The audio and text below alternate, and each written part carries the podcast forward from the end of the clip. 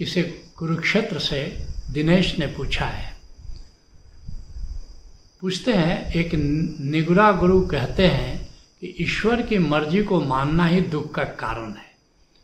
इसका मतलब क्या है? आओ पहले जानते हैं कि निगुरा गुरु कौन है।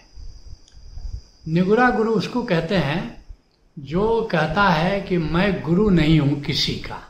तो जो भी उससे जुड़े सब निगुरा हो गए, क्योंकि उनका गुरु तो है नहीं। जैसे कोई कहे कि मैं किसी का खसम नहीं हूँ तो जो भी उसके पास है, अब पत्नी तो कह नहीं सकते हो। तो अपने को किसी का खसम नहीं हो तो फिर वो किसी के खसम नहीं है। तो जितने हैं उसके साथ जुड़े हुए तो शिष्य तो हुए नहीं। तो निगुरा गुरु उसको कहते हैं, जो गुरु की सत्ता को नहीं मानता। इतिहास के परिप्रेक्ष्य में अगर देखो तो जितने भी बुद्ध पुरुष हुए, जो महान, जिन्होंने धर्म चलाया, करीब करीब, जिनके बाद धर्म चला, ऐसा कहो, जैसे गौतम बुद्ध हुए तो गौतम बुद्ध के बाद उनका, उनकी जो परंपरा थी, दो भागों में बट गई, एक हीनयान, एक महायान। हीनयानी वो थे, उन्होंने कहा कि गौतम बुद्ध अंतिम गुरु हो गए, अंतिम बुद्ध हो गए। अब किसी गुरु की ज़रूरत नहीं है। हमारी छोटी नौका काफ़ी है हीनयान छोटी नाव। अब किसी बड़े जहाज़ की ज़रूरत नहीं अपनी अपनी डोंगी से हम खुद ही भव सागर को पार कर जाएँगे।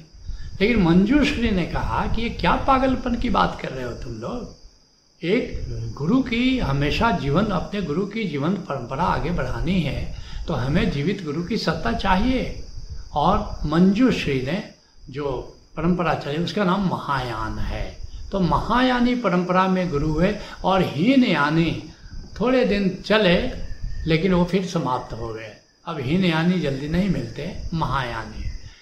उसी तरह मोहम्मद साहब के बाद, मोहम्मद साहब के बाद सभी जितने थे, बहत्तर फिरकों में बट गए, जो भी उनकी परंपरा थी इस्लाम की, और सबने कहा कि अब किसी गुरु की ज़रूरत नहीं, अब किसी पैगंबर की ज़रूरत नहीं, अंतिम पैगंबर मोहम्मद साहब हैं और किसी की ज़रूरत नहीं, एक लेकिन सूफी परंपरा।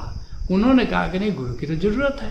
अगर मोहम्मद साहब की बात को आगे चलानी है तो हमको अनुभव से ही चलाना होगा और अनुभव करने के लिए जीवित गुरु की ज़रूरत है। तो एक सूफी परंपरा, जीवंत परंपरा के रूप में आगे बढ़ी, महायानी परंपरा के रूप में आगे बढ़ी। और फिर ओशो आए। एक बड़ी, बड़ा, महान युग पुरुष आया। वैसे ही बुद्ध और मोहम्मद की हैसियत का। और फिर क्या हुआ?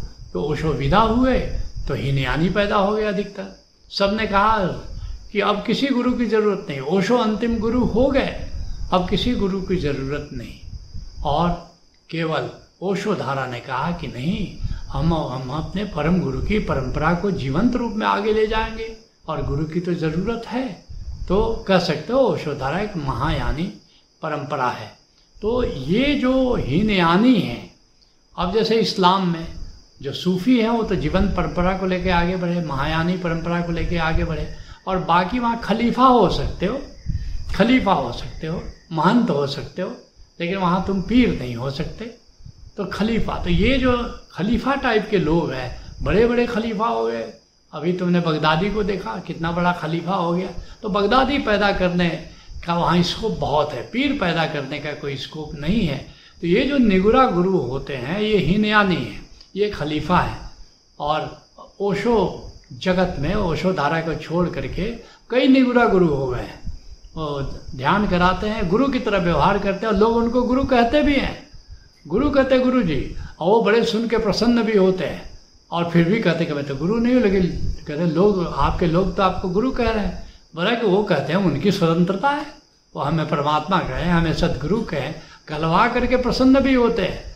और, लेकिन कहते हैं कि, लेकिन गुरु की सत्ता की कोई ज़रूरत नहीं। ये पाखंड देखते हो। बस ऐसे ही जगत में चलता है। तो ये बात समझो, ऐसी इनको कहते हैं निगुरा गुरु। अब ईश्वर की मर्ज़ी, कहते ईश्वर की मर्ज़ी अगर तुम मानोगे तो तुम दुखी हो जाओगे। क्यों?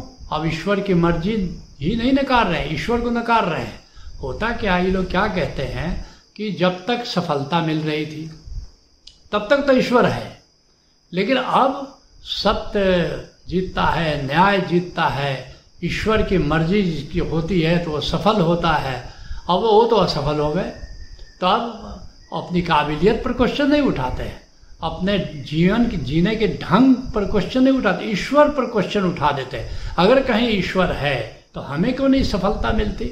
हमने तो इतनी मेहनत की, अरे भाई, तू बालू से तेल निकालने की कोशिश कर रहा है तो फिर कैसे तुमको सफलता मिली? इसमें ईश्वर का क्या दोष है? इतने, इतना विवेक नहीं है कि सफलता के लिए, तेल प्राप्त करने के लिए तुमको सरसों का दाना चाहिए, ये बालू तो नहीं है। अब ऐसे लोग ईश्वर पर से आस्था खो देते हैं। वे नास्तिक हो जाते हैं और ये जितने निगुरे हैं, वो सब नास्तिक हो गए हैं। तो वे ईश्वर को नहीं मानते। ये नहीं मानते कि ईश्वर की मर्ज़ी से हमारा जीवन चलता है। तो ये एक तरह से नास्तिकता का मार्ग है वाम पंथ का मार्ग है।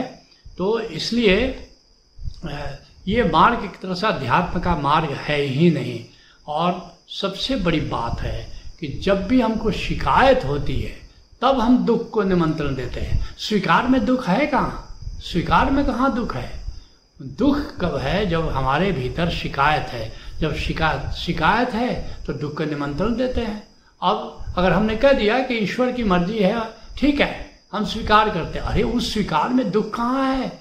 स्वीकार तो सूरज की रोशनी की तरह है, जिसमें सारा अंधेरा विदा हो जाता है। तो अब ये कहना कि ईश्वर की मर्ज़ी, जो ईश्वर की मर्ज़ी हो वो अपना वही हो तो दुखी हो जाओगे। ये बातें देखते हो। तुमको ऐसा नहीं लगता है कि ये ईश्वर को नकार कर, ईश्वर से शिकायत में पढ़ करके इन लोगों ने दुख सृजन करना शुरू कर दिया है? क्या ये पागलपन का मार्ग नहीं है? जिन्होंने भी ईश्वर को नकारा, वे अंत में पागल हो गए। जर्मनी का दार्शनिक था, निश्चित था। उसने कहा, ईश्वर मर गया। और नतीजा क्या हुआ? पागल होकर के मरा। और जो जो ईश्वर को नकार रहे हैं जो जो कहते हैं कि ईश्वर की मर्ज़ी से नहीं होता कुछ भी मत मानो ईश्वर की मर्ज़ी। जो ओ, उनकी नियति ये है कि उनको पागल हो होंगे। तुम्हारे जीते जी पागल होंगे। जीते जी। बस ज़्यादा देर नहीं है जो भी इस मार्ग पर इस कुमार्ग पर चलेगा जो ईश्वर को नकारेगा ईश्वर की मर्ज़ी को नकारेगा पागलपन उसकी नियति है और जबकि बड़े बड़े जितने बुद्ध पुरुष जितने संत हैं वो सब कहते हैं, स्वीकार में जियो, तथाता में जियो। कृष्ण कहते हैं, कर्मण्यवाधिकारस्ते माँ फलेश्वर कदाचना। तुम पुरुषार्थ करो, फल तो परमात्मा की इच्छा से तुमको मिलता है तो उसकी चिंता क्यों करता है? स्वयं बुद्ध कहते हैं, तथाता में जियो, आनंद तथाता में, स्वीकार में जियो, अस्तित्व की मर्ज़ी से जियो। स्वयं नानक देव जी कहते हैं, हुक्मी हुक्म चलाए रहा, नानक विकसे बेपरवाह। मैं तो हुक्मी, जो ईश्वर है, और उसका जो हुक्म है जो उसका परम नियम है, मैं तो उसके अनुसार से चलता हूँ और बेपरवाह रहता हूँ। कोई दुख नहीं, कोई चिंता नहीं, कोई शोक नहीं, कोई कामना नहीं। ये देखते हो, गुरु अर्जुन देव जी कहते हैं, तेरा किया मीठा लागे। कहते, हे गोविंद जो कराए सो करना। नानक, तेरी दास, तेरी शरणा तो तू जो करता है, जो फल देता है, वही हमको मीठा लगता है। चाहे वो अनुकूल हो, चाहे प्रतिकूल है। सारा अध्यात्म शिकायत से स्वीकार की यात्रा है। शिकार से, शिकायत से अहोभाव की यात्रा है और जो भी अहोभाव के मार्ग को अपनाएगा, जो भी ईश्वर की मर्ज़ी पूरी हो, जाही विधि राखे राम, ताही विधि रहिए, वो आनंद के, आनंद उसके जीवन में बरस जाता है और जो भी ईश्वर की मर्ज़ी को नकारेगा, निश्चय ही दुख का वो सृजन कर रहा है, पागलपन होने की अपने भाग्य को निर्मित कर रहा है।